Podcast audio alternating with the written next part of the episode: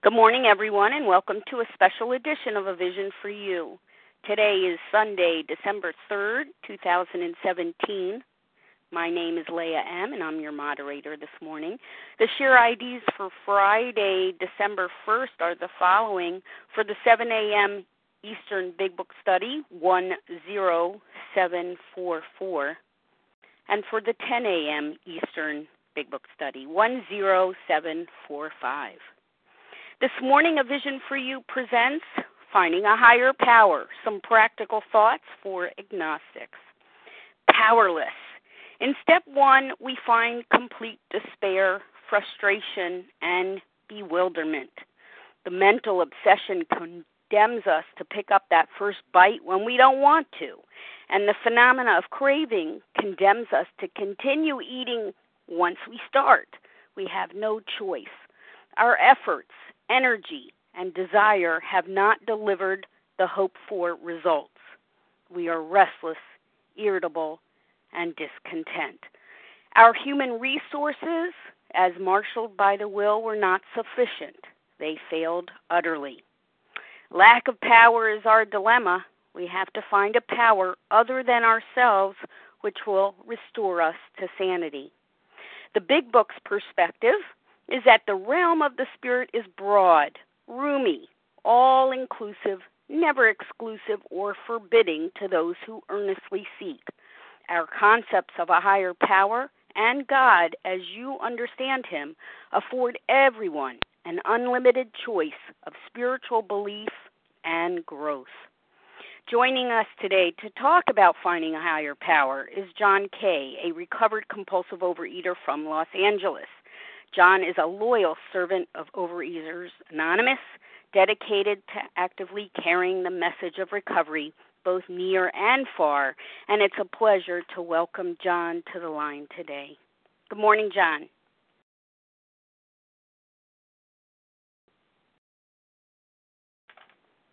Star 1 to unmute.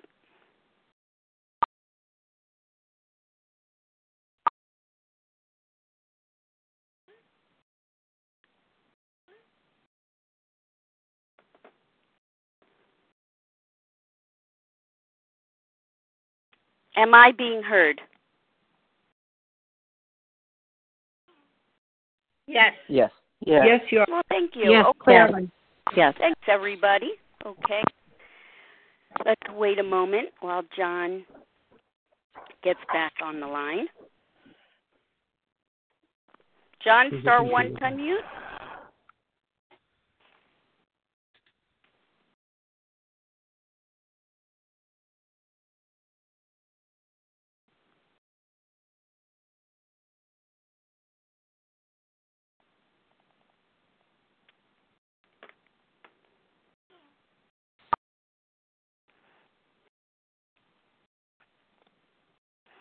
Well, thank you for everyone for your patience.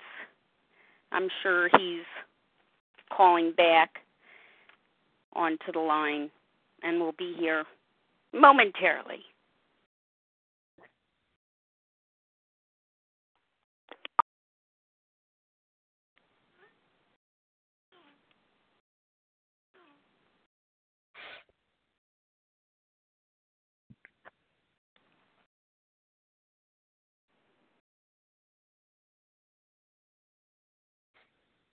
Leah, can you hear me?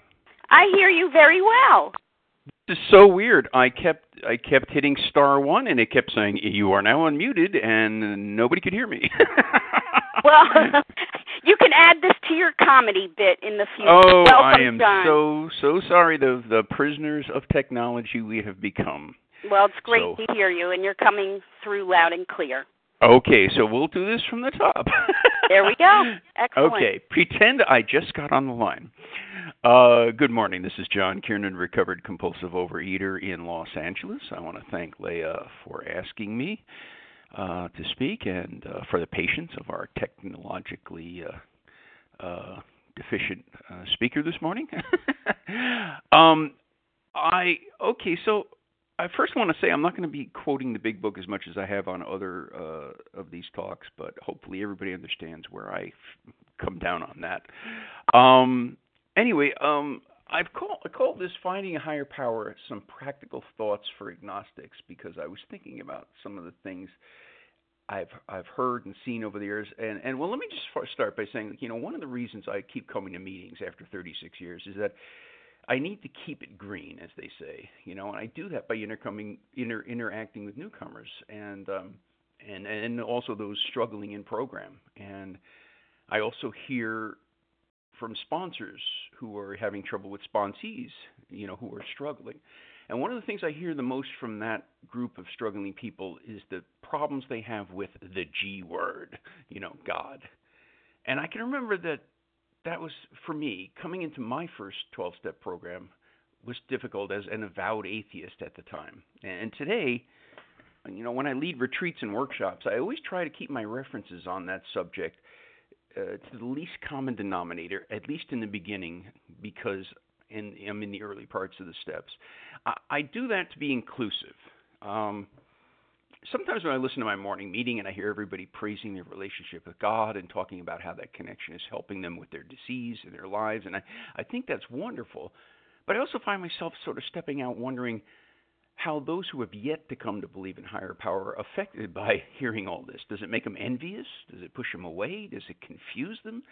You know, and I thought it might be nice to look at this subject from the viewpoint of those who have yet to make conscious contact with their higher power, especially for those whom that lack of connection is keeping him in the food. You know, I certainly don't have all the answers, you know, especially about how to develop a connection with a higher higher power, especially a personal higher power because for each person, you know, this journey has a different path to be navigated. I thought, however, perhaps talking a little bit about my journey and the observations of other people's journeys along the way might shed some light on the process of coming to believe, as they say. Uh, obviously, the first words on this subject come from the Big Book itself. You know, in fact, there's a whole chapter on the subject, We Agnostics. And you know, I really love that title as it seems to me to go out of its way to feel inclusive. You know, instead of calling it to the agnostics, which might have denoted a separateness that would have been felt alienating, we agnostics imparts the idea that hey, we were where you were when we came in too. And I I think if you look at the book and you, the prevailing opinion at the time the book was written was that that those coming into AA would probably have been raised in some kind of faith and need to be drawn back into something, even if it wasn't the faith into which they were born. Nowadays, however, you know, there's an increasing amount of people who were raised with no faith at all by their parents, you know, and, some were raised in households where religion and spirituality was openly disparaged as something for, you know, those less enlightened, for less intelligent people. And I think this means finding a higher power for those people becomes doubly difficult because it means fighting a lifetime of pre-programming. Now, let me let me talk about my journey and where I am now. you know, for me, when it comes to the concept of a relationship with a higher power, I think there are actually two distinct relationships. You know, the first involved me developing a relationship with some kind of higher power you know, to help me with my problem, as it says on page 45, to help me get out of the active disease, uh, and diseases in my case, alcoholism and compulsive eating. But the second part for me was finding a concept of a higher power of my understanding that would help me in my day to day life once the food was in its proper place. You know, a higher power that would hopefully help me be the happy, joyous, and free person mentioned in my two favorite pages of the big book, 132, 133. You know, when I was dragged into my first program, which is AA, by circumstances, to say the least, uh, the one huge roadblock for me was that G word, God. You know, when I was first in my auditing phase, uh, I found myself putting away chairs after a meeting one Sunday morning and telling the person who was to become my first sponsor that, you know, I can't be part of some religious program. Well, you know, it's not a religious program, he told me. He said, it's a spiritual program. Well, and then I proceeded to argue with him, pointing out all the places in the steps where it said God or where it said Him with a capital H. And he stood there for a minute and looked at the steps and then looked at me and said, "Okay, well, leave it out." well, you know, I stared at him like a like a robot that's been put into some kind of loop. What do you mean, leave it out? And he said, "Look, right now your disease is looking for any reason to head out the door. You know, what could be better than the excuse that this program is going to try and push some religion on you. You know, so just leave it out. You know, you can live sober, working the 12 steps for the rest of your life, and nobody will ever tell you what to believe or that you have to believe. The one thing we ask, he said to me, is you keep an open mind. Well, you know, that made all the difference in my life because I desperately needed what a 12 step program had to offer at that time. But if it meant becoming one of those people I vehemently detested, which were like dogmatic religious people, I wanted no part of it. You know, if, however, I could find a way to work the program without signing up for that, well, I was willing to give that a try. And over the years, I think by keeping that open mind, you know, that action of jamming a little mustard seed in an otherwise slamming door, you know, that's been the key for my developing a relationship with a higher power. Now, let me uh, address the concept of faith in a higher power as I think it relates to the beginning of a recovery process in a way. You know, I'm a firm believer in the idea that moving on with the steps does not require a belief in any kind of formal higher power. It simply requires that I see myself as a lesser power, at least in terms of recovering from compulsive overeating. You know, the key to recovery, I believe, is in that 12 step process that's outlined in the big book about you know of Alcoholics Anonymous. It, it's not a matter of conscious contact with a higher power, at least not in the beginning. You know, not to say that having that contact doesn't help, but it isn't required. You see, no matter what you believe or don't believe in about a higher power, you probably think it's been around since before 1935, right? Well, you know what? People were dying of alcoholism without any hope of recovery until then. And people were dying without hope of compulsive overeating until 1960. Well, guess what? Some of those people who died were members of the clergy. Because in my 36 years in program, I have known and know priests, ministers, rabbis, nuns, cantors, all of whom I'm sure had a wonderful conscious contact with their higher power, and yet they could not recover until they came here. They needed the steps in the program of recovery as outlined in the pages of the Big Book of Alcoholics Anonymous. And I believe that this program and the steps and the big book were God's gift to the 20th century. You know, it's the rowboat that was sent to us to help us get to that shore of recovery. You know, all we have to do is get in and row. And that's what all those priests, ministers, and rabbis had to do and have done get in the rowboat and row. In, in other words, we put down the food and we pick up the simple kit of spiritual tools laid at our feet. You know, so if you're an atheist or an agnostic or a, geez, I don't know what the heck to believe you, this stuff you call God and higher power kind of person, no problem. You just need to believe in the rowboat. The only faith you need in the beginning is the faith in this process of recovery. And you know, finding you know faith in this recovery process is easy for a lot of us because we can look around the rooms and we can see the proof that this process works. You know, we see people who have lost tremendous amounts of weight after spending a lifetime of trying to do it with no appreciable results.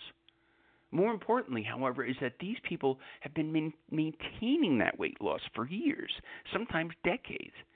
You know, because when I was heavy, I wasn't really impressed when somebody talked about big weight loss because I'd done that multiple times. Now tell me how you did that and kept it off. Now you got my attention. But most importantly, is the realization that these people in these rooms who are maintaining that weight loss for a long time were also happy. These people weren't white knuckling it. They were living the 12 10 step promises, which is when it came to the food, they've been placed in a position of neutrality. And and who doesn't want that, right? Well, there are two important things that I needed to start on the road to recovery. Was to realize that there was a power greater than me that could help me with my problem, and that that power was, at the very least, the program itself. Now, it's fine if somebody has a more defined idea of a higher power, but I don't think it's necessary to get better. A more important thing for me was the realization that, at least when it comes to my addiction, I was and will always be insane. But let me address that word insane because I think it's often misunderstood and therefore disregarded by newcomers who really don't believe they're insane. You know, the biggest problem is that this insanity is very subtle and very specific. You know, if I were really nuts, if if I were to let's say find myself wandering in traffic with no idea how I got there, well then I would have understood that I couldn't trust my decision making abilities. But you know, I and like I think a lot of us uh, had used our brains for you know many years to accomplish many marvelous things. But in terms of this one specific area, putting down my substances and keeping them down, I was insane. And I was insane by my favorite dictionary definition, which I think fits our disease perfectly. It said, a state of mind that prevents normal perception. You know, for my whole life, I'd always said, I know what's best for me. And and you know what? For the most part, I did. You know, I had and I still have a great decision maker, which has benefited me greatly over the years. But when it came to the food, mm, not so much. You know, you know, all these IQ points were useless. You know, as it says in the book, knowledge of our disease alone will not cure us. But why? Because I think even though I have this great decision maker, my decisions are based on faulty data, corrupted data. Well, why?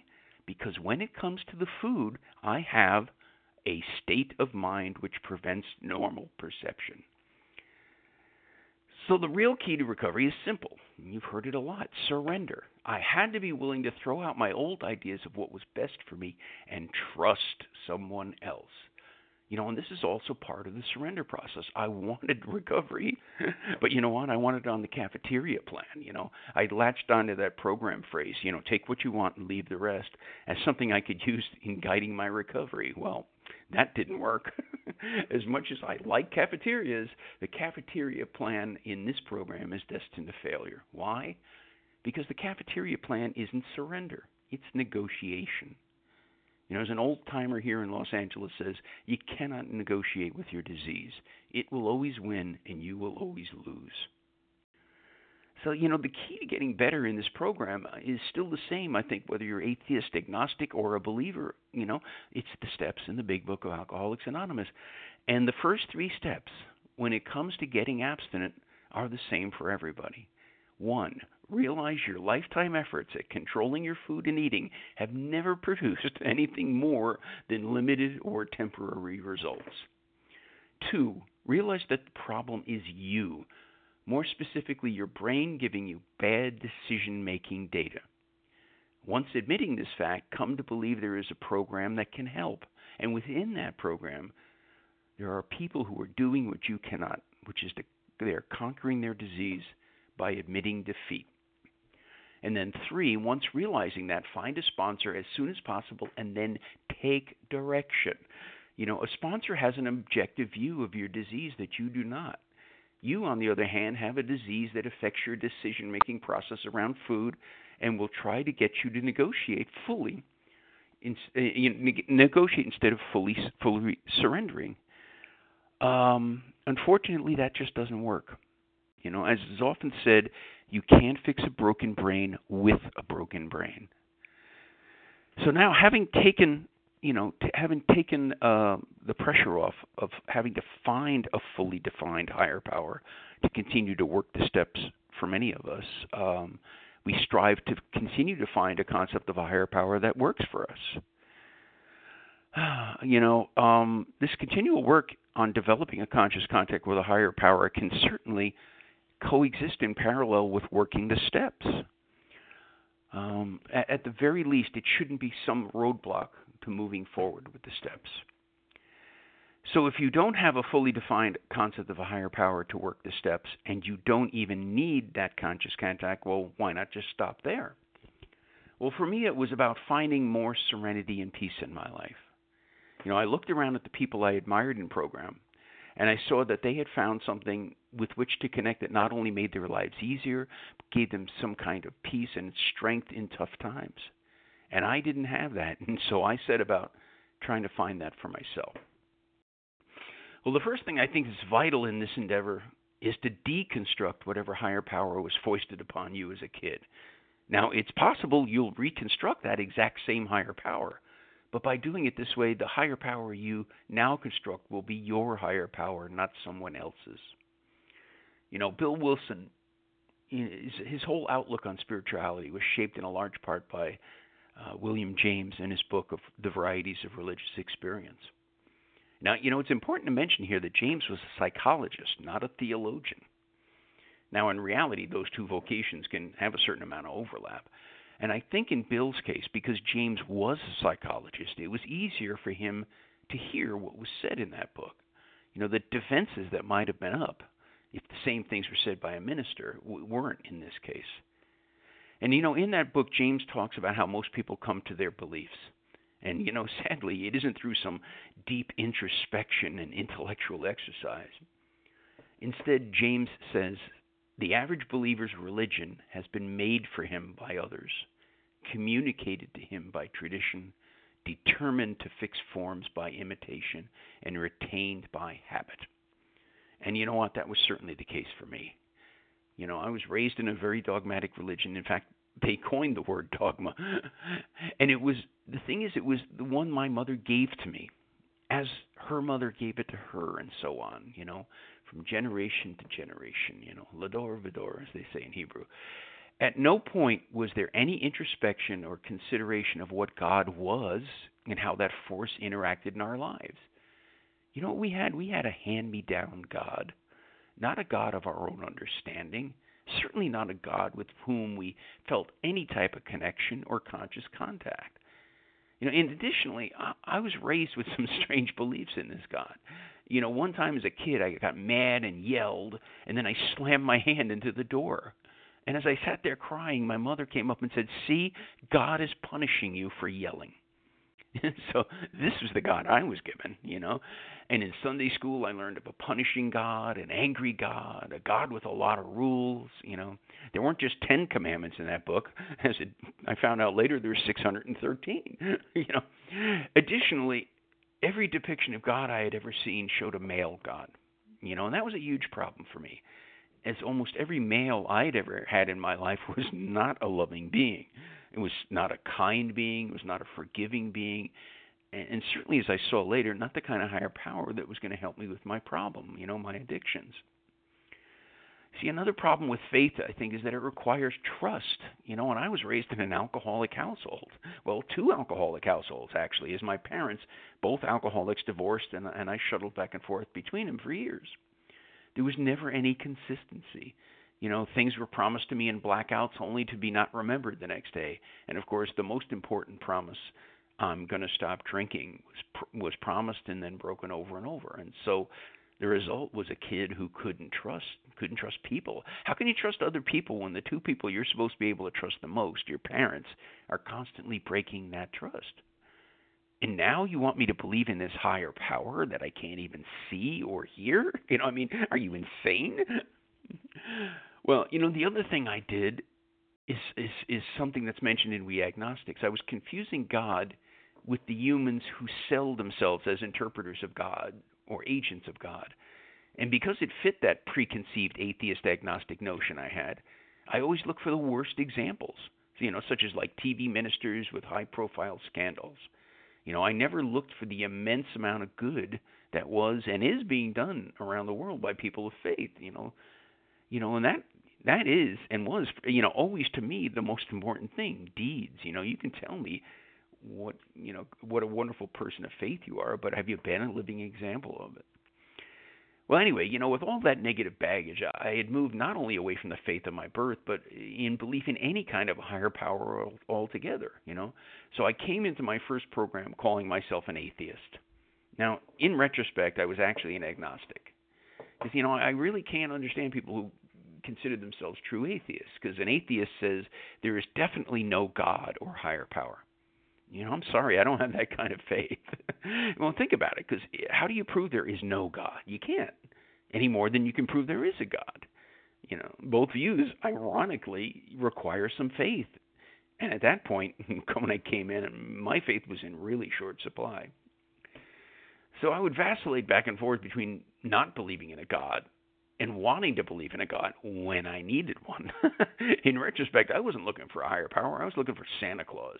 You know, I'd call on him or her or it or whatever when I needed to get out of a scrape or I desperately wanted something. You know, it's like if you give me what's on this list, God, then I'll be open to the possibility that you exist. well, you know what? That's Santa Claus. You know, here's my list, God. Don't forget to check it twice. you know, and I'd vacillate between those two mindsets and then the intellectual snobbery that had taken over me, saying, you know, only weak and dumb people believed in God. And since I'm so way above average intellectually, uh, it would be embarrassing to believe in God. Well, guess what? Einstein believed in God.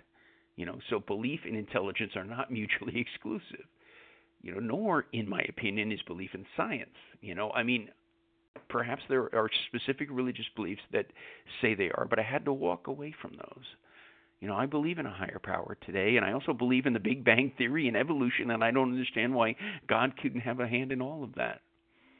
And it's funny when I meet a true atheist who reveres science overall, I'll I'll always ask the and where did the Big Bang come from and question and what was there before it. And most of the time they don't have very satisfying answers, you know, mostly theories.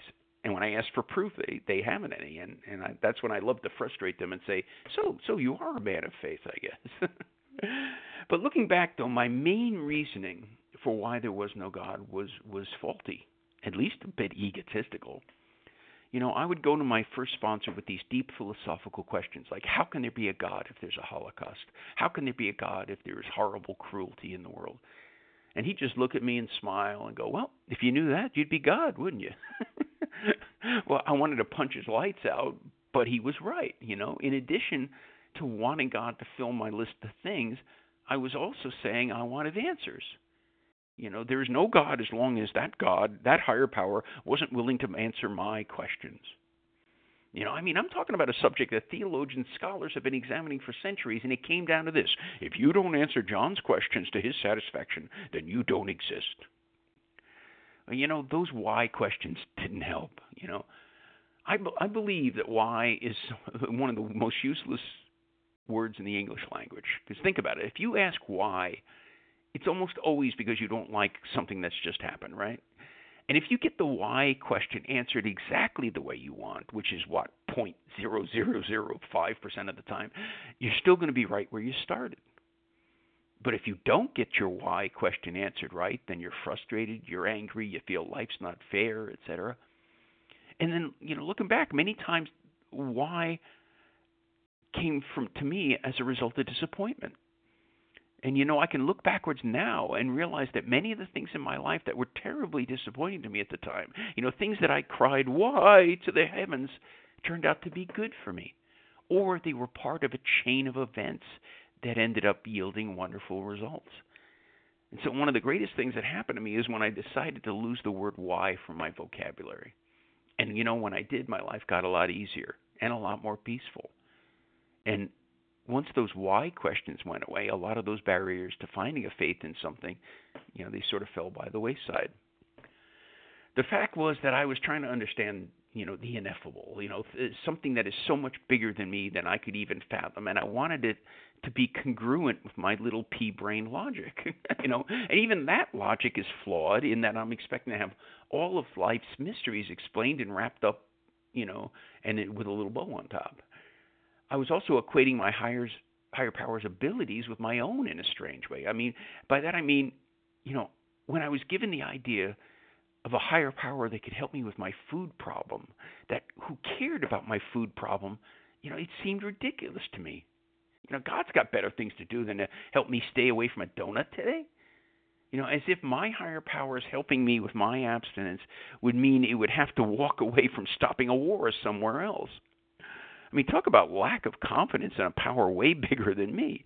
I mean, think about it. If if if I can, um, you know, if I can multitask, you know, why can't my higher power? You know, God to me is is the ultimate multitasker.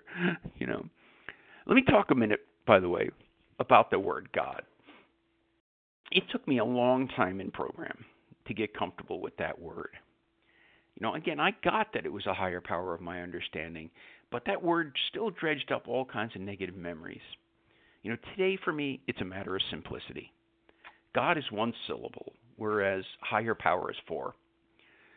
But it means whatever it means to each individual person. You know, it's like this old science question of whether everybody sees colors the same way. You know, we all have, as a society, decided that the color you see on a stop sign is called red. But maybe if you could get inside my head, what I see as red, you see as the color blue. I mean, we'll never know for sure, and it doesn't matter. The stop sign is red, and that means whatever color we see as red. And that's the same thing to me as the word God in program. It's whatever it means to you, and that's all that matters.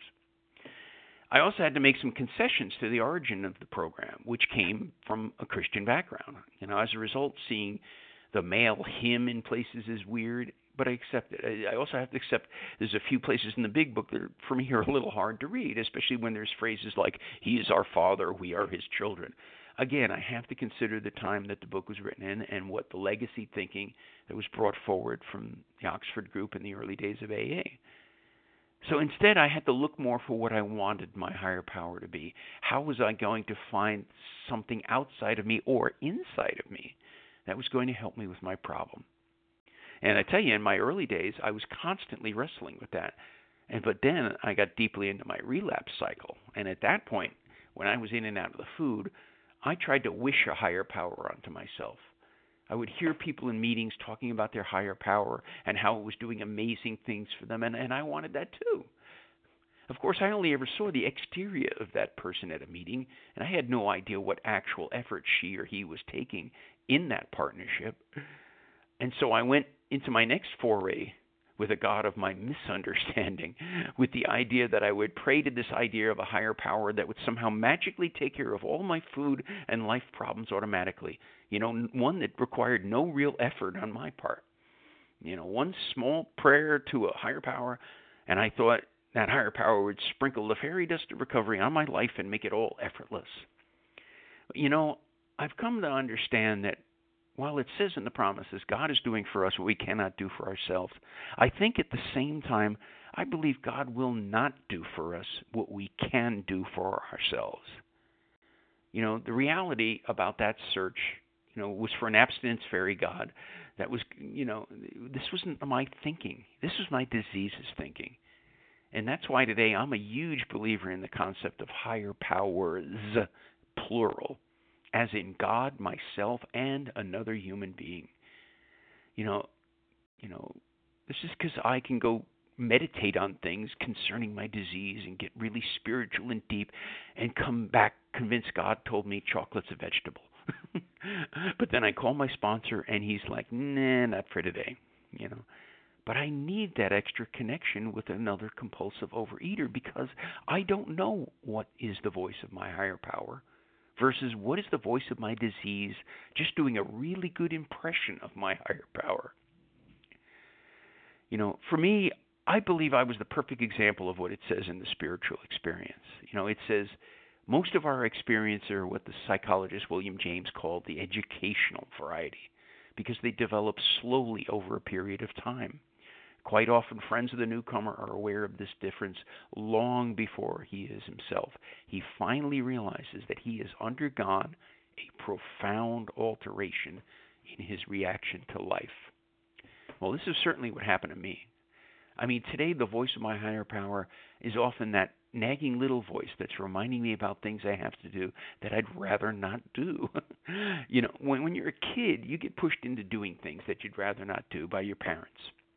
You know, and many times in life I've thought back about how I was really glad my parents forced me to do something I didn't want to at the time that has since really benefited me.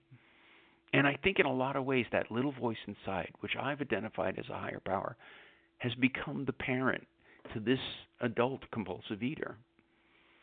You know, for me, I believe my higher power is not a deity dictating things from on high, but rather a universe helping me navigate life a voice within me, you know, the good within me, you know, the spark that helps me rise above the level of animal kingdom, you know. I mean, if you think about what a 12 step program is asking us to do, it's to be relieved of the bondage of self.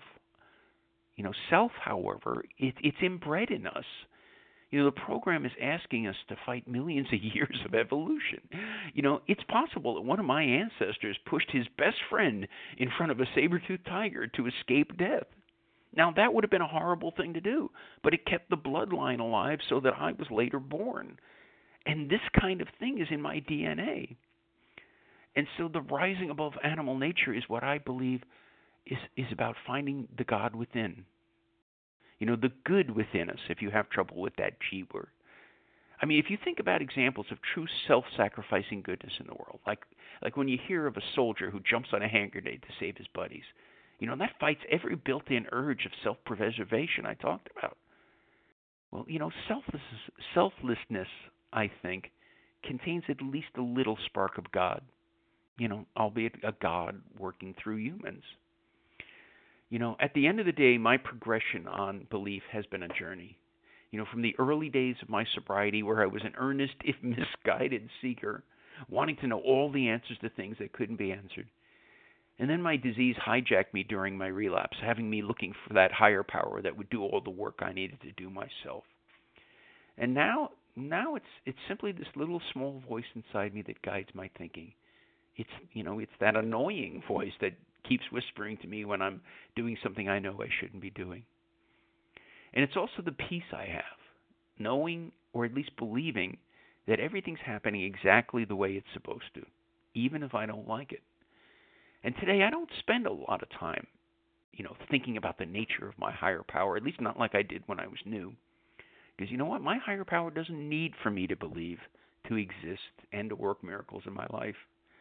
I mean, the fact that I'm alive at all is a miracle to me. I mean, if this had been a hundred years ago, and AA and OA hadn't existed, I'd have been dead for a quarter century easy, you know. And in terms of my higher power giving me a strength that I previously didn't have, I think that goes back to having a great amount of fear removed from me in my life. You know, I think that being in a 12 step way of life requires us living the serenity prayer constantly.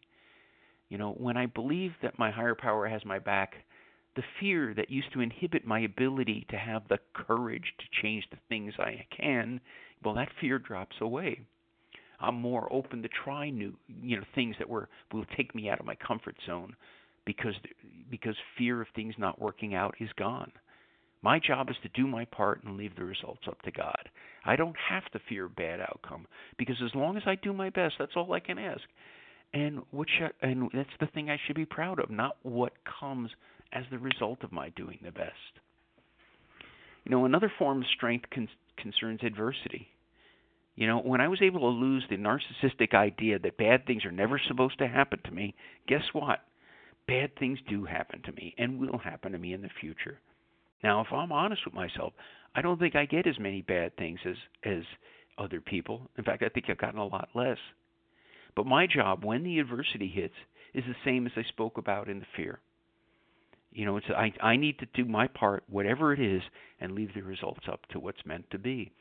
And that goes for everything I hold dear for me. You know, fear of financial insecurity, fear of bad things happening to those I love, and including bad things happening to me. And that includes my health, even, you know, even life and death. You know, on my last fourth step, death wasn't even on my fear inventory. Permanent incapacitation, yes, but not death. You know, I read a perfect description about these questions of the search for higher power in one of my favorite pieces of program literature. And it's not spoken a lot of in OA because it's a piece of AA literature, but boy, it's helped me immensely over the years. It's a pamphlet, and it's called A Member's Eye View of Alcoholics Anonymous. And it was written by an AA member who is also a psychologist. And the pamphlet is a transcription of a talk he gave to UCLA graduates who are becoming substance abuse counselors. But in it, he talked about some AA members' search for a higher power, which was a lot like my early days. And in it, he says this He says, This search for perfection, for the one perfect answer, is the hallmark of the neurotic. Ever since Eden, man has cried out, Give me a ritual, give me a word, give me a prayer, give me a chant, give me a cross, a relic, a string of beads, give me a mantra, give me a conundrum, give me something, give me anything, just so long as it's a magical, mechanical formula that I can touch or hold or say or do, and that then all will be well. Well, to apply the same unrealistic yardstick to AA is un, as unfair to the fellowship as it would be or has been to any other human institution. True freedom lies in the realization and calm acceptance of the fact that there may very well be no perfect answer. It remains then for each man to discover and to share whatever works for him. And I just love that. You know, you know, today it's really about letting go. You know, as the old program expression says, let go or be dragged. You know, I learned how to find a way to not spend my life swimming upstream against the current. Know, I learned about turning and going with the current, or at the very least, I learned to swim sideways to the calm water and reconnoiter. In other words, I have undergone a profound alteration in my reaction to life. Now, you know, today outside these rooms, I've gotten involved in a new religion, and it's not the one of my birth. Ironically, in some ways, it has even more rules and dogma than the religion of my birth. However, it's one of a, that has a very big tent, you know, with many ideas on how to work it. You know, it believes in wrestling with God, or rather, wrestling with the concept of God and what it means in our lives. And I wear it like a loose garment, knowing that the higher power I've come to believe in has far less rules than what some of the humans in any religion say. You know, it has become my religion. It's not my family's hand me down religion. And you know, you know, even with this new path, I have not become one of those spiritual people I detested when I came in program because I am not on a religious path. I'm on a spiritual path. You know, as they say, religion is for people who fear hell. Spirituality is for people who've been there and don't want to go back. And for today, I don't want to go back. you know, I also want to lead that happy, joyous, and free life that the book promises. I want to continue to improve on the things in the way of life that's spoken about in those ninth step promises. And more most importantly, I want to continue to stay in that position of neutrality with the food that the 10th step promises guarantee me. For, as it says in those promises, this is how I will react as long as I keep in fit spiritual condition. And that, that's a day at a time, lifelong process. So, for anyone who's trying to uh, come to some belief in a higher power, I would say to you what was said to me many years ago keep an open mind. Realize that what's spoken about in the big book as a higher power, as you read it now, doesn't necessarily look like the one you know you're seeing in your head and that you'll have in the future. Suspend judgment, quit the debating society, and try to lose the cynicism about the concept. Most importantly, quit trying so hard to figure it out. You know, the most important thing is to realize what I was told many years ago that God cannot be understood with the head, it must be felt with the heart. And with that, uh, I pass. Thanks for letting me share. Thank you so much, John, for your beautiful, insightful, and helpful presentation this morning. So very lovely. Thanks for sharing your experience, strength, and hope with all of us. John's contact information will be offered at the conclusion of the recording, so stay tuned for that. We're now going to transition to a question and answer period, and you can ask a question by pressing star 1 to unmute. State your name with the first letter of your last name as well, please. Melissa C. Melissa C. Stacy T. Gotcha, Stacy. Lori T. Lori T.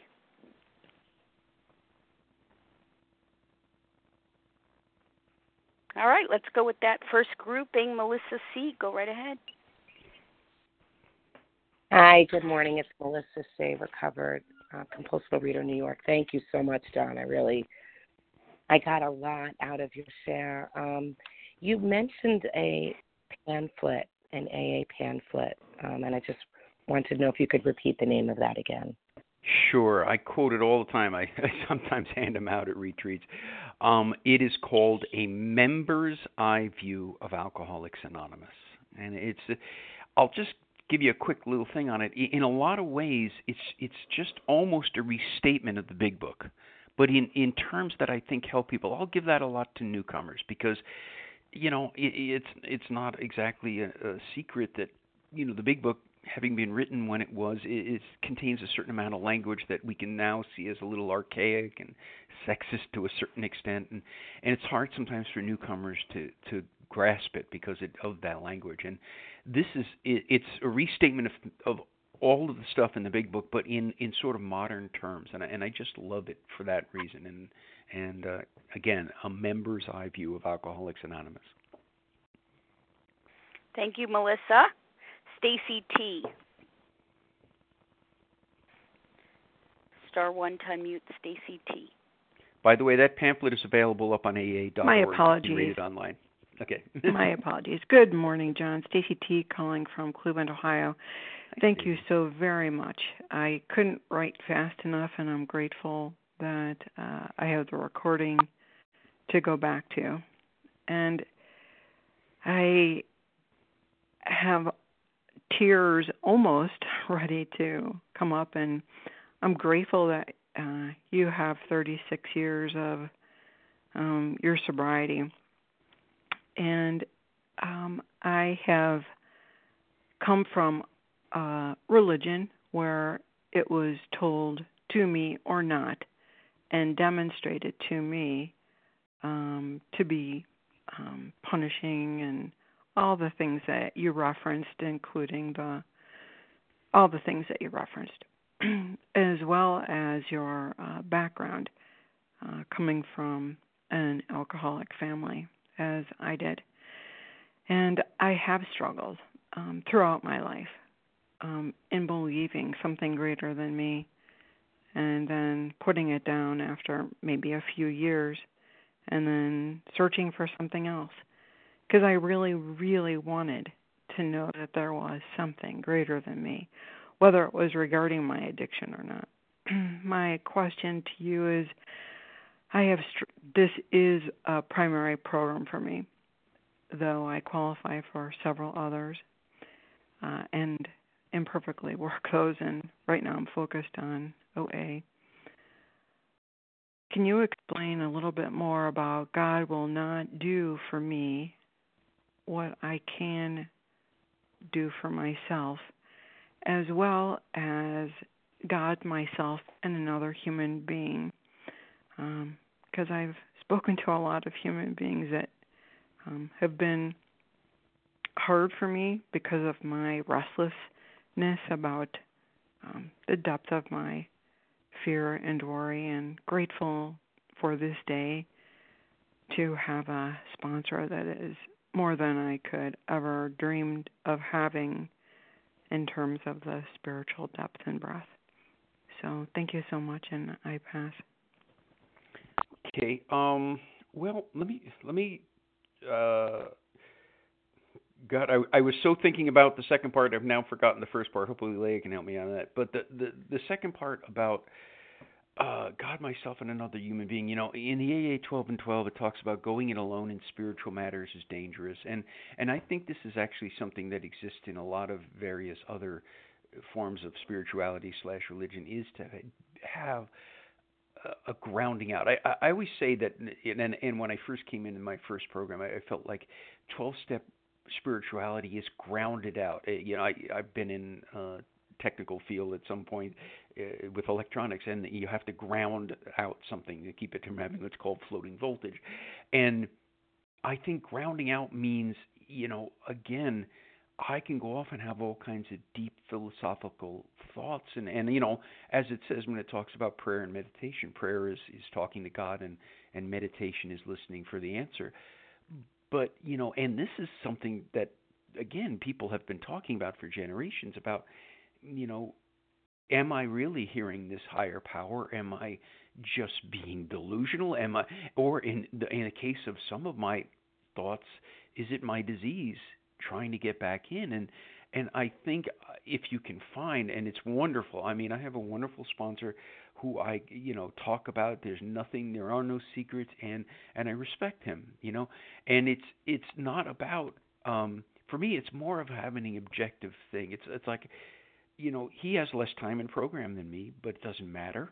You know, um, you know, I have, you know, uh, I have spon. I'm trying to think. I have spon. You know, I, we're all at different levels. Most of my sponsees today, we're really peers. We're we're you know we're talking to each other to keep ourselves and and to give ob- objective feedback uh, because it's so hard. You know, the, the the thing in human life is everything for all of us is constantly a subjective thing, and I I can think I know what my higher power wants me to do, but I believe in the idea of talking to other human beings. Now, obviously, it has to be a, a human being you trust and whose whose counsel you you value, and sometimes that can be a trial and error thing.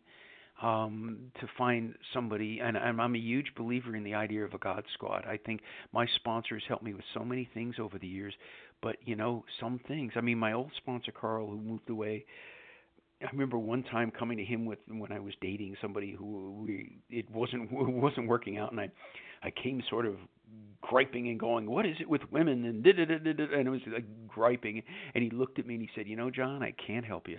I'm a gay man and I'm not in a relationship." And and I laughed, but I thought, "My God, what humility to not feel like he had to have all the answers." And he pointed me to somebody, his sponsor, Jack, who who was in a long-term relationship and and I think in program having a God squad is so important because you know not nobody has all the answers and you know and having a group of people around to ground out and when you maybe do prayer and meditation to have people you, and say hey you know I was you know and, and explain the situation and get feedback because I believe I believe God expresses himself through other human beings. And I think that's so important that I not be this free floating person, just me and God. I, I think there's a certain ego in that. You know, I'm going to go off and God's going to give me every answer. Uh, this way I can at least ground out with, with people. And I think the longer you're at it, the more finely tuned you your your receiver gets and you can know and again i th- i think a lot of it is just i know certain things oh i remember about the god doing not doing for you what you can do for yourself. I just think there's times I I um I I find myself wanting to pray for something and realize, come on, John, you know what you got to do here. You, you know, this is you're looking for a shortcut. You know, you're looking for a way out, and and and that, that may very well be my my higher power talking through me. You know, over the years, I've had points where uh something's come up, and all of a sudden uh, a thought comes in my head that is absolutely foreign to me, and and it'll pop in and I'll go, huh, where'd that come from? And I believe those are are the voice of my higher power. You know, uh, I mean, one of them is a thing I did it as a, I've done as a joke and and it is you know at a at a at a comedy show but it absolutely happened when i was in the middle of my relapse i remember saying uh, you know for the umpteenth time okay, I'm redefining my abstinence. And the a voice in my head said, "No, you're not, John. You broke your abstinence. You're just you're just redefining your honesty." And I was like, you know, one of those looking around the room. Who said that? But the, to me, that's what that higher power is. And the idea that my I, I think yes, I can pray for things, and then sometimes it's, you know, I know what the answer is, but I'm hoping God will take the load for me and have there be an easier, softer way. I think maybe that's what it is. It's a lot of times I know what the answer is. I'm just praying for an easier, softer way because I don't want to do the work that I know my higher power is saying, here's the path. You got to do this. You got to suck it up. It might not be easy. It might require effort, but that's the way. I'm not going to do the work for you, you know. I hope that helps. Immensely. Thank you so much. Okay. Thanks, Stacy. Lori T. Our one-time mute. Well, the good news is I think my higher power just gave me the answer to what was my question through that previous dialogue. so I'm done. Thank you so much for the opportunity, though, and I appreciate the time. Super. Thanks, Lori. Who else has a question for John this morning? You'll need to press Katie star- G. Katie Excuse G. me, Leah. Sorry. You're a good example and state your Star letter one, your last unmuted. name, as was just uh, demonstrated. Who else has a question? Okay. Can you repeat that, please? Didn't catch it. Santa eight.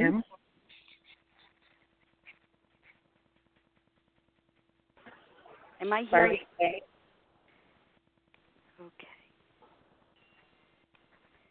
Got it. Okay, let's start with Katie G. Thank you.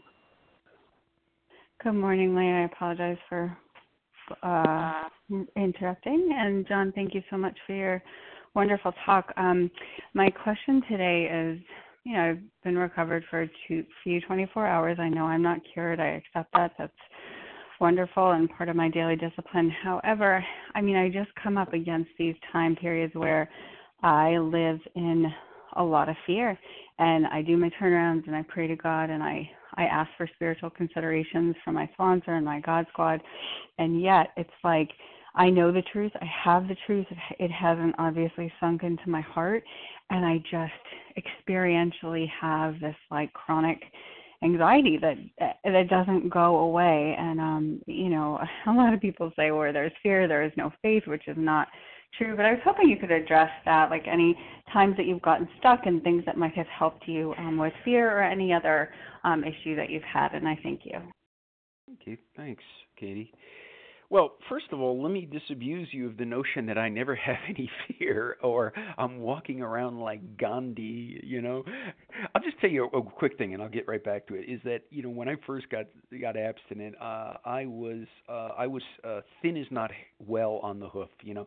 I was back east and I had lost a lot of weight and and and I, you know, there's that old commercial. Uh, uh, how did it go? It's like, uh, I, I'm not a doctor, but I play one on TV. Well, I was like, I, I'm not an old timer, but I play one at meetings, you know. And I, I thought uh, old timers all walk around spiritual, and they speak quietly, and and that's where I did this. We did this. um skit at, at in Newark called the Sponsortron 2000. Well, um, that we came from a joke that I I I was actually trying to be the Sponsortron 2000, where I had all of these different program slogans to throw back at people when they had problems. And the reality is, that wasn't reality. You know, and the great thing about moving out here to LA and seeing people with 20, 30, 40 years, people I absolutely respect more than anything, they're human beings. They're human beings and they it's always one step forward, two steps back, one you know, two steps forward and and and I think it's oh it's meant to be that way. We're human beings in the human experience and that all of the stuff that's in the big book uh, they they are ideals toward which to strive but that we're never going to hit them one of my favorite lines harlan says is you know no matter how hard we work we don't rise above the level of human being and and can I tell you I don't? No, I, I do. Uh, and that to me is another thing is that things that come up instinctually. I mean, I think there's like a little five year old in me that's always going to be there, and it's always going to want to, you know, yell, scream, or cry. And what I've learned now is is is I have to get away from the kind of family upbringing I had, where my family would say it's stupid to feel that way. You shouldn't feel that way. Well, you know what? You're going to feel the way you're going to feel, and if you don't let it out, then all you're doing is like trying to put a a coat of lacquer on a wound, you know, and you got to clean the wound out before you can do anything with it. And so sometimes it's a matter of feeling that feeling in the short term and not going oh and not beating yourself up for feeling the feeling because it's it's part of the human experience. I mean you know i i work for myself and i've worked for myself you know first i was you know i became a stand up for, for about 20 15 20 years and then i i had a computer background. I went back into it uh, and i'm a um you know i work for myself and anybody who works for themselves, you're going to have good times and you're going to have lean times. And what happens in the lean times is those uh, my little five year old will start going, "That's it. We're going to I'm going to be living under a bridge in a box. You know, I'm going to be selling fruit at the end of the off ramp. I'm going to, you know, and and I'll listen to it and I'll the, the part of me that's changed now is my my sort of the adult me can sort of stand over my own shoulder, you know, figuratively, and say, "Okay, are you done?" you know, and to let that fear out, because you know, I think. um I just think it's it's something that will come in a wave and not not to try and and and stop the wave but to let it wash over and through and and out the other side and to realize you know that's just that's always going to happen that there's going to be this first thought and then and then to say no, it's never happened before. You know, I um I always love to tell the analogy. I, I, I joke about it sometimes at retreats. I say some of the my deepest thinking over the years has come from Bugs Bunny cartoons, and by that I mean there's this great Bugs Bunny cartoon where they he, he wakes up one morning and they're building a building right over his hole, you know, and and it's like one of these you know you know typical they're the it's nothing but girders right? And so he goes way way way up on this high building and he's he you know he's walking along this girder you know in any step he could fall off. And all of a sudden he gets conked on the head and it's you know your typical cartoon birds flying around the head. And he's obviously senseless and he's walking along this girder and at any minute he could fall off to his death. And he just sort of walks along and he's coming to the end of the girder at the end of the building that's being built. And just as he hits there a, a girder swings along on a crane and he steps onto this this one single girder and he walks along the length of that and just as he gets to the end of that length the girder comes up against the, another floor of the building and he walks off and I mean, I got to tell you something. That, that's a wonderful analogy for my life. Is that when I look at all the things that have happened in my life, it's always worked out. It has always worked out. It may not have worked out exactly the way I want it to, and and and that but i i and if there's any good thing about getting older it's that you now have enough uh life experience to go you know wait a minute you know i i've gotten through this that and the other and things that i thought were going to be horrible and and it ended up all right you know and with fear you know again and some of this is also i with fear and I did a whole thing on on on fear, uh, you know, last year or something. I think part of fear, um, you know, I want to get ahead of things. You know, I would I would have something come up and I would want to run through all the possibilities like a chess match. And and of course, none of those ever came to pass. And all I was really doing was traumatizing myself instead of saying, you know, at some point or another, I just I have to do the next indicated step. And I yeah, I don't you know I can prepare for things, eh, but then I got I got to just trust that it's going to work out, and then to adjust my thinking of okay, is this you know um, you know is this am I getting what I want? Am I getting what I need versus am I getting what I want? You know, there's a great line in the back of the big book. It's the uh, the last I think it's the last story that talks about we have to differentiate our our wants, which are never you know never totally met versus our needs which are always taken care of. And and I need to remember um that when I look back they have. Um and again I just think it's about acknowledging the fact that we're always going to have fear. It's built into us. It's in the amygdala of the brain. And it's it's not meant to be gone away but it's it's about letting it wash and then allowing your program part to take over. You know, I hate to use old hokey psych expressions like your inner child, but it's really what it is in a way. It is my little inner child, my little child of alcoholic oh, oh my god uh, i'm going to be all alone. I i can't trust anything the world. What am i going to do? I better think everything out. And uh, and today i don't. I realize that it's um it's useless in a way. I hate to say it that way, but that if you really do get and, and I today I really think about how I live in step one, two, and three. You know, one for me today being I'm powerless over people, places, and things, and and and realizing it's a big scary world out there that I have to find a way to come to terms with, and for that I have to have some faith that that that it's going to work out because what a lot of that fear is based on is, is control and lack of control and the reality is, we don't have control over a lot of things if we really stop and think about it. And it'll drive us crazy if we don't find a way. There's so many scary things in the world. Don't pick up a newspaper anymore. My God, I get, I get, you know, uh, you know, you could become a nervous wreck reading, you know, just various things in the world. And today, I, I, I just have to say, I, I think everything's going to work out. And I know that sounds Pollyanna-ish, but it isn't. That but again, I need to adjust. A, I need to let the humanist come through, and B, I need to um, to differentiate my wants from my needs. So I hope that helps. Thanks, Katie G. Santa H, your turn. Star one to unmute. Good morning, everyone, and thank you, always Leah, for your service, and thank you, John, for a wonderful presentation this morning. I'm just looking at my notes here gathering what you shared, which is beautiful. You're talking about trusting the process and that it all comes down to a faith in something, whatever we choose to call it, um, that brings about peace and serenity, um, aka the promises. And I also like where you used the hand me down religion coin, a family hand me down religion coined phrase there. My question is um, summing all of that up, uh, you as a guide and working with proteges, can you share a wonderful experience of of where you help someone let go of that hand-me-down um, religion and transform to the other side, and what that process is like, and some of the uh, wonderful experience or examples of how you help that person and how it helped you. We'd love to hear from that okay. point of view.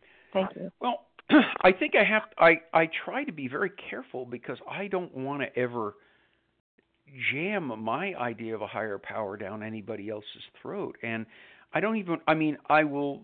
You know, if somebody talks about, um, you know, I don't know. It's one of these weird things where I don't want to ever talk down somebody's religion. You know, okay, I, as I mentioned in my talk, I, I have, for my own sake, come to believe in a higher power that um, that has done all these things in the world and that has made them all the way they are and and so I do believe in a big bang. I don't want to tell somebody who happens to have a religion that says that the world didn't start with a big bang that they have to, but I will say to them, is this working for you? Is this higher power actually working or have you set it up as an authority figure? You know, is it it is some is it something that you don't really feel like uh, in yourself when you're walking around? I can I can just tell you that there is a part of me that that just has a feeling like there's something that's been folded into every you know cell of my body, and it you know I'm not again I, I don't want to make sure nobody thinks I'm delusional or or thinks I'm talking on high, but that that it's just there. And and when I, I, I think about some of the things, I mean, it's so hard because I, I do see some people who really wrestle with having been born into a religion that has specific beliefs that just aren't going to work for them. You know, I've had gay sponsees who who are also people that that were raised with a faith who are terribly terribly tormented uh, you know, with with dealing with what they've been told their whole life versus what they are. I mean, again, here I'm going to say a personal belief. All these things, I hope everybody gets. All these are a personal belief. They're certainly not any representative of OA as a whole or anything. And you could have a hundred percent opposite or 180 degree different thing, and you may very well be a 100% right, and I could be a 100% wrong. But I I have such trouble with the idea that God creates somebody and then tells them they're not supposed to be that way. You know, um, it, I it just there's and there's there are certain things that I hear of that are part of Scripture, or Torah, or whatever you want to say that I listen to and I think that that sounds so human and not a good human sometimes you know that you know whatever it is you know you hear that you have to do this or this this this or this or you're going to hell. And i think god that that doesn't even sound like a loving father. It sounds like a nasty father. And that was what i i ran away from. And and so um you know i i think the one thing i can think of was a person i think i helped to a certain extent who was gay who was trying to come to terms with that and how it was going to um uh they were going to be able to deal with that. You know, there's a great film I saw a while ago of, of a of a specific faith and, and gay people in there trying to come to terms with that. That's just an example. There are many others I'm sure of I can't think of, but about the idea of maybe you need to open your your your view of a higher power to something else that isn't that hand me down and to and, and you know to me it's all about trying trying to find that thing that's going to help you with your life to make it better you know? If if you've got a higher power that you're constantly looking over your shoulder worrying about lightning bolts hitting you you know there's a problem. But then you know there is for most of us you know it's also about a moral life you know? Um when i went through this um this conversion process to this other religion um you know there were people sitting there and asking me questions and at the end of the day i said you know i can only tell you one thing. At at the end of the day no matter what uh, am I going to be a good example for your religion and and and I try my best every day to be the best human being and I I'm sure like I said I fail but I go through my life trying to be and I, I and that's what I've said to sponsees is if you're trying to go through your life as best as you can I can't believe there's a higher power out there that's going to give you a hard time about that. Anyway, that's what I have.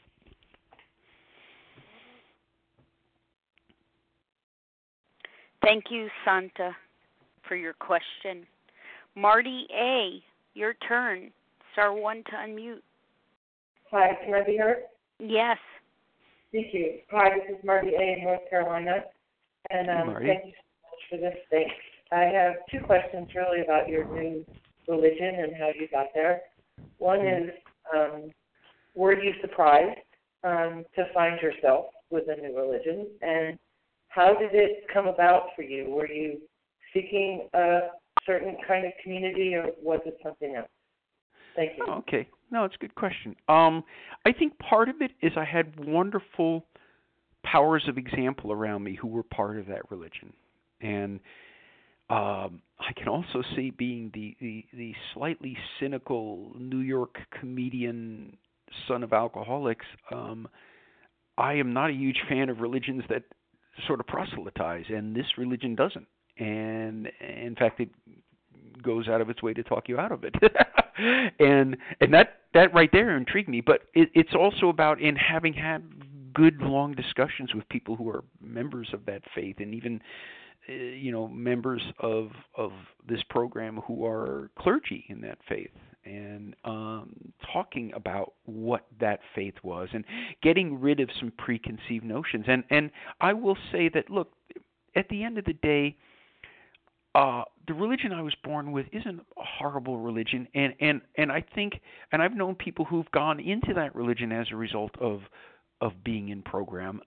And and I think some of it is that because it's given to you you sometimes have a little bit more of a problem with it as opposed to this one where I I came into it and chose it and and there is in this religion the take what you want and leave the rest thing. Now and that means means that I may not be up to levels that certain parts of the religion think I should be in and that's fine. I, I accept that.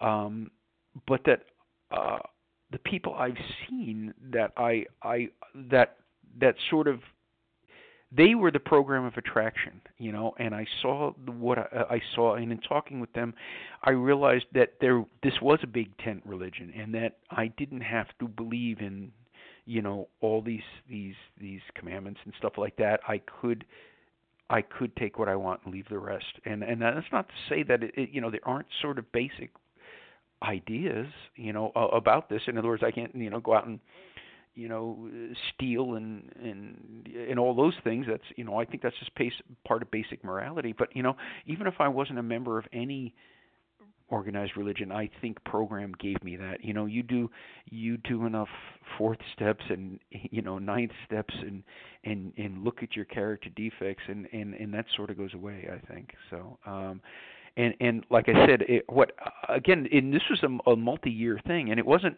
uh, my wife happens to be of that faith, but it wasn't. Everybody assumed, oh, you did this because you were getting married, but it w- it wasn't true. It was something I'd been thinking about for a long time, and and actually a friend of mine had gone through this, and and we were talking about it, and I said, well, you know, it was one of these things where you can go through this education and then decide at the end whether you want to or not, which is exactly what I did. I said, well, it couldn't hurt. There's there's nothing. Nobody ever, uh, you know, had a problem with learning more stuff about anything, and so and went through that learning process and then decided at the end I I wanted to go through. And again, it's not like I, you know, I walk around I'm going to be uh you know, I'm going to be a clergyman in that religion tomorrow. And, but yeah, and it, there is a certain sense of community and and and uh uh you know, it, it just it, I don't know, it just felt right. That's that's the only way I can describe it. It felt right and and of course I'm a very flawed member of that community. Do I, you know, am I doing something every week? No, I'm not. But um, I know I'm a part of it, and I I feel better as a result. So that's about it. Thanks, Marty A, for the questions. Okay, who else has a question for John this morning? You can press star one to unmute and announce your name, including the first letter of your last name. Deborah M. Deborah M. Leslie W. Julie. I didn't catch the your initial, please. B. B. Who else? Harlan Leslie W. Harlan, I caught you. There's somebody else trying to come on as well. It's Leslie W. Leah. Hey, Leslie. Hey. Anyone else? All right. Nice list. Devora M. Go ahead. Everybody else, please mute. Thanks.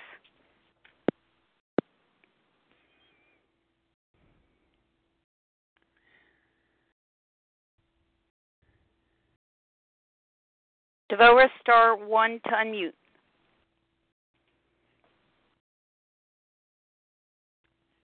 Hi, can you hear me? I do. Okay, thanks, Leah. Thanks for your service, Leah. And John K., thank you so much. I, I only heard the last 15 minutes, so if my question has already been answered in your first, whatever it was, half an hour, please just tell me to listen to the recording. Um, this is a question I, I love. First of all, I loved the last 15 minutes that I heard, and I like what you were reading that about give me a prayer, give me a sign, give me a you know a, a mode, a, a slogan. All that was I love that. I'm like a moth to a flame to that kind of stuff. And so but what happens for me is I don't have a problem with a higher power with God. I believe that there's a God. I've always believed there's a God. It was implanted in me, but I forget to turn to Him. And so I guess this is more like a constant contact kind of question. Like how constant is your contact? That's my first question. And has it does it ebb and flow where you're connected and then you go through times when you're not connected? Or do you find like over your recovery you've just it just becomes more a natural part of your spiritual landscape that you just connect more and more. You just turn to Him more naturally, or I know Him is you turn to God more naturally. Um, so that's my question. And then my other question is just as an addict, I'd like to know are there things like those things that you listed? I think you were reading something that work better for you to to remember because it's not so much I can take my quiet time in the morning and I'm totally connected. No God runs the world, and then I get up and I'm I'm running everybody else's world and I'm taking everybody's inventory, and so I forget real quick. So that's my question about constant contact. Thank you. Mm-hmm. Okay, I'm just writing down ideas here about that. Um, yeah, I mean, you know, one of the things that was in this real question about what was harder to to come into program and find a higher power if you had no belief or one that you had a belief in and it's an interesting question where i'm going to be doing a um a session at the OA birthday party in January uh, and it's this is actually going to be pretty much the basis for my part of it. But I'm doing this workshop with with uh, Michael K. from Denver, who uh, is also a clergyman, and the whole idea of of, of attacking finding a higher power mine coming from having come from an atheist and him having come from a clergyman who obviously then needed some help with that because it it is a tough thing you know to to deal with that. And and to just i you know i think it requires you know a different way of looking at things. And yeah i mean uh, the ebbing and flowing absolutely you know again that human thing uh, the, the human nature it's it comes and goes and you cannot help especially you know i remember my first sponsor used to say an addict under enough pressure resort res, resorts to type or re, reverts to type. Meaning it just you will automatically start to do whatever has been in you forever but then hopefully program helps you then immediately start backing away from that a little bit. Um but it's it's hard in in the moment to not not have some of that and go you know and become a human again. And and and I think what happens is you get better at catching it quicker or maybe you get better at at your program stops before it's going to happen. And I think it's I always say sometimes in program it's like it's like playing golf. I, I gave up golf because it was too frustrating. But in you know, like when I learned to play tennis, I just sort of get better in general. But in golf, I could hit a great shot and then go out and hit a lousy shot. And what I realized about golf is it's more about the ratio of good shots to bad shots. Well, and it's sort of the same in programs. I think growth comes from uh, the number of uh, good incidences done you know uh, incidences done well program wise versus not done well and realize that the, that not done well group is never going to totally go away and that you're going to revert to type. And and yeah it does ebb and flow uh, to a certain extent and and it's hard sometimes to uh, get back in that that program thing, you know, and that's why I'm I'm a huge believer in that morning meditation of some kind, just because this way I get going and I go, okay, remember what kind of life you're trying to lead. This is I'm trying to be a 12, a good representative of a 12-step life. Now that's not to say something won't come and slap me in the face, uh, but I try and catch it quickly, and and and to realize, you know, again I'm human and I got to deal with that and in terms of how to remember that and, and I think a lot of this you know goes back to acceptance and and how to deal with you know the the biggest thing about about dealing with these things that come up is to re- is to immediately have it pop in my head is you know am I getting what I want versus what I need? Am I dealing with that you know the want need situation? And um in acceptance of of life on life's terms. And you know and, and people, of course, you know, you can sometimes it's not circumstances; it's people, and people can be very problematic. I don't want to tell. I'm sure anybody listening that, and you know, one of the greatest things that helped me on that is, you know, on page 417, you know, you hear that and everybody goes, "Oh yeah, the acceptance paragraph," which is absolutely key to my life. But I also love the paragraph that comes right after that because what it says is uh, when I when I criticize you, me or you, I'm criticizing God's handiwork.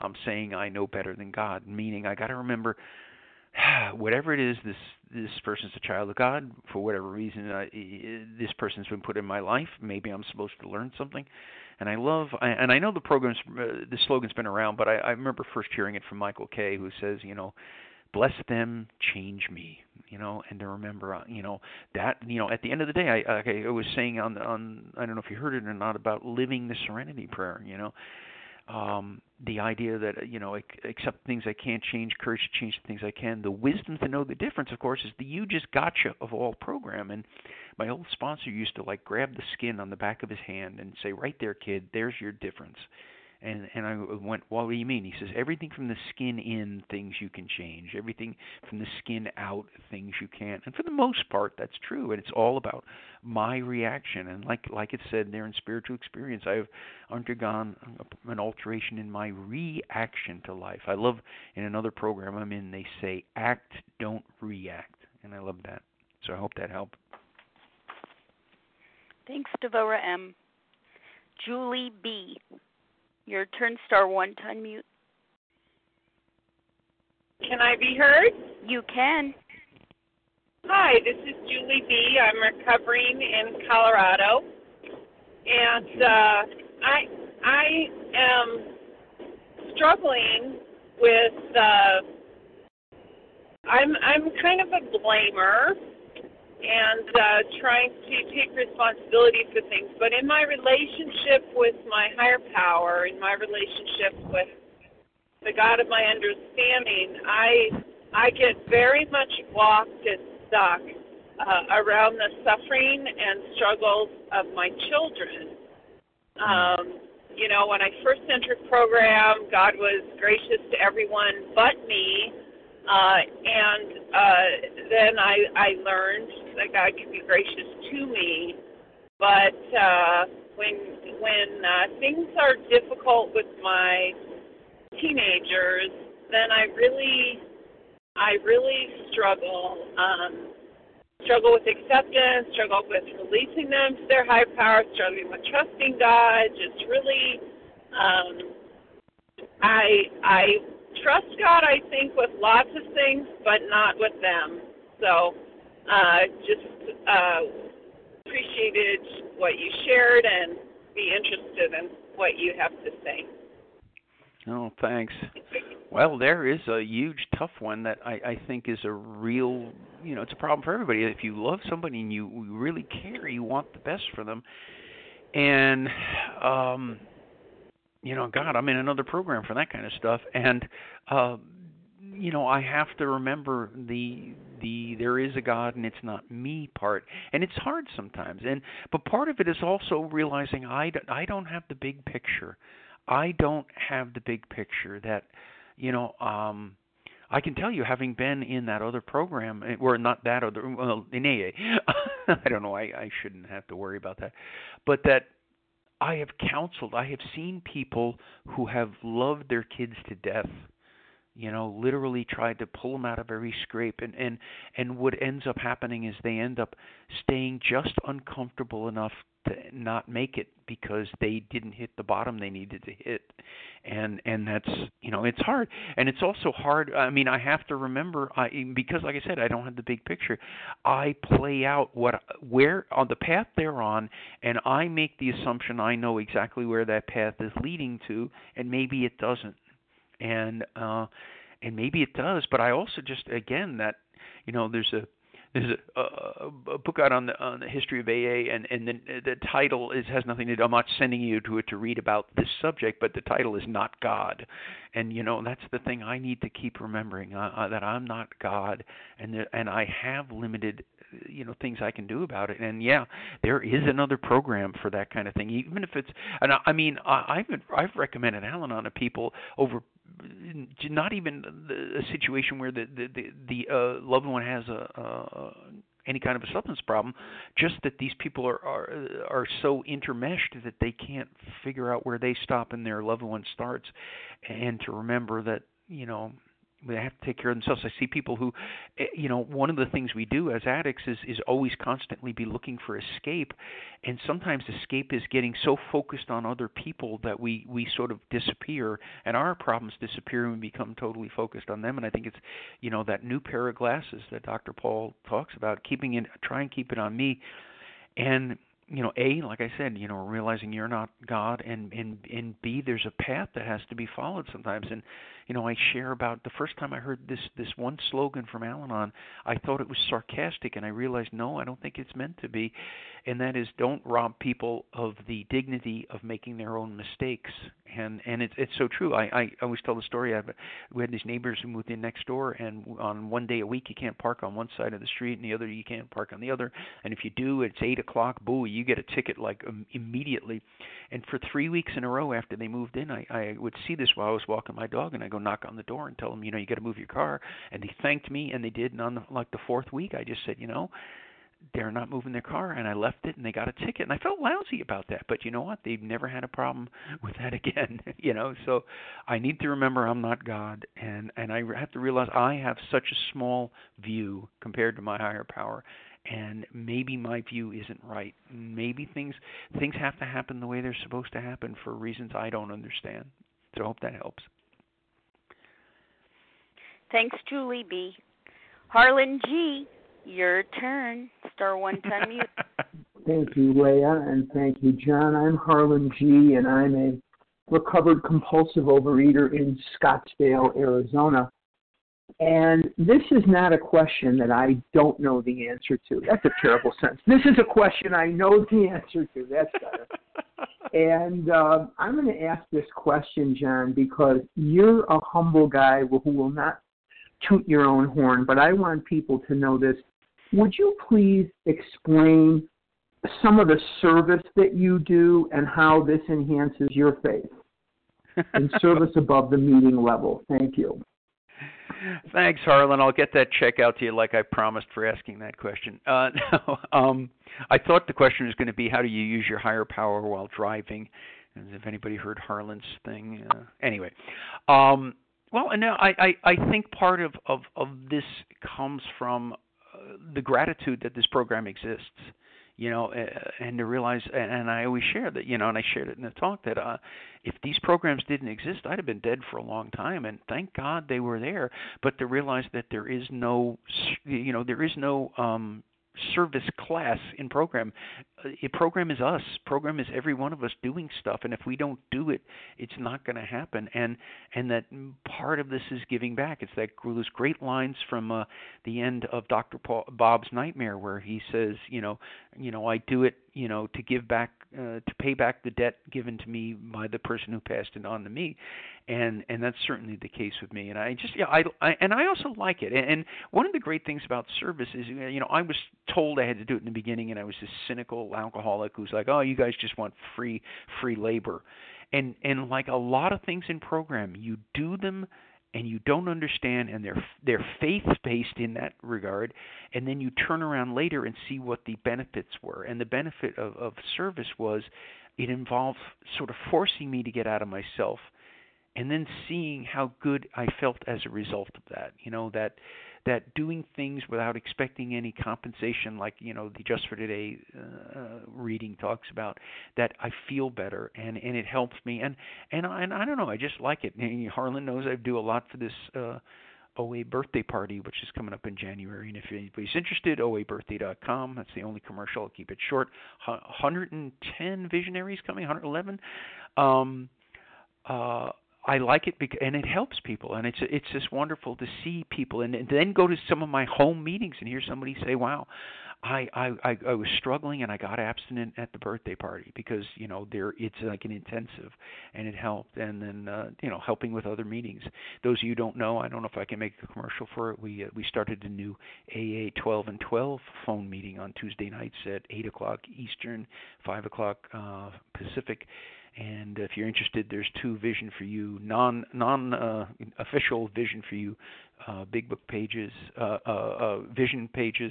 Uh, one is called the AV4U Trudgers, and it's up there as the if you're interested in the 12 and 12 meeting. And and yeah, I just I do it because uh, I want to. You know, uh, maybe in the beginning I did it because I was told to do it by a sponsor, but that that that went away really quickly because I saw how how good it felt and how how much it helped my program. So, thanks. Thank you, Harlan. And our final question for the morning comes from Leslie W. Star one to unmute, Leslie. Thank you, Leah. Thank you so much for your talk this morning. Um, this is Leslie W., recovered um, compulsive overeater in Tennessee. I just had a question about um, you mentioned, you know, how you work with the, or you see and have encountered a lot of clergymen and priests and religious people who have um, who have needed to come to program in order to recover from their disease. Um, I too was have been a religious person and was a religious person and did have um, a higher power and a faith in God before I came into program, but it was necessary for me. My question is, in your experience with mingling or working with these people, um, how and how did you perceive that that they were able to integrate back into their religious communities after program? Because many people that I talk to have difficulty with that, as if they feel like they're leading double lives or separate. They're living in two separate worlds. Um, any suggestions there? Well, that's a good question. Um, uh, yeah, I guess it, it depends on how dogmatic the religion is, and like you said, I've known. I always I always joke and say I know a lot more AA priests in AA, and I know a lot more rabbis in OA. it just seems to be the the uh, substance of choice. And, and yeah, and it can be hard uh, concerning the dogma. And I know a lot of people who just sort of say. um uh, you know, I'm going to take this with a grain of salt. It, it, you know, at the end of the day, some of the very little of the actual beliefs or, or things that are, or, you know, uh, passed on maybe from books and things in uh, have anything to do with day-to-day life. Maybe some of them do, but a lot of them don't. And people are able to somehow find a way to. Um, uh, to just sort of take what you want and leave the rest from some of the, the you know the various writings since it doesn't really involve them on a day-to-day basis. In other words, you don't at the end of the day it almost doesn't matter if you if you don't want to believe that the earth was 5000 years old. It's not going to affect you as a clergyman going on and doing the rest of your stuff. I i can tell you i have a therapist and my therapist in addition to being a therapist is a presbyterian minister. And and it's good because it, i find it really helped having a uh a therapist who also didn't run away from the concept of a higher power. And we can talk about things you know sometimes it can be uh, totally on that. And and and i'm i'm i find it very interesting some days about his take on things that i pretty much are sh- uh, sure aren't the official you know program program uh uh not program this program but you know the you know what is told to him in his religion and and it doesn't it, you know uh, he seems to have been able to come to some kind of peace with it and and um and uh, you know may, uh, maybe I don't know. It, it's a hard question if if you know especially if you're in one of the more really rigid things of how do you how do you um, make those those work. And yet there are people people I have a lot of respect for who are in uh, you know maybe um a stronger version of my religion and and they seem to be able to do it. And and so at the end of the day I mean one of the best things you can do is to find people like that and ask them because you know they've been able to come to terms with it you know there may not be 613 commandments in the big book but people who believe in that have seemed to be able to, to make make those two things congruent. So i hope that helps. Thank you. Thank you leslie for the question. Thanks to everybody who posed questions this morning. And of course thank you John, for such a insightful, thoughtful, warm presentation this morning. Mm-hmm. Beautiful, thank you. Sure. Share ID for today one zero seven four eight. That's ten thousand seven hundred and forty eight. And let's close from page 164. In the chapter entitled A Vision for You, our book is meant to be suggestive only. We realize we know only a little. God will constantly disclose more to you and to us. Ask Him in your morning meditation what you can do each day for the man who is still sick. The answers will come if your own house is in order. But obviously, you cannot transmit something you haven't got. See to it that your relationship with Him is right, and great events will come to pass for you and countless others. This is a great fact for us. Abandon yourself to God as you understand God. Admit your faults to Him and to your fellows. Clear away the wreckage of your past. Give freely of what you find and join us.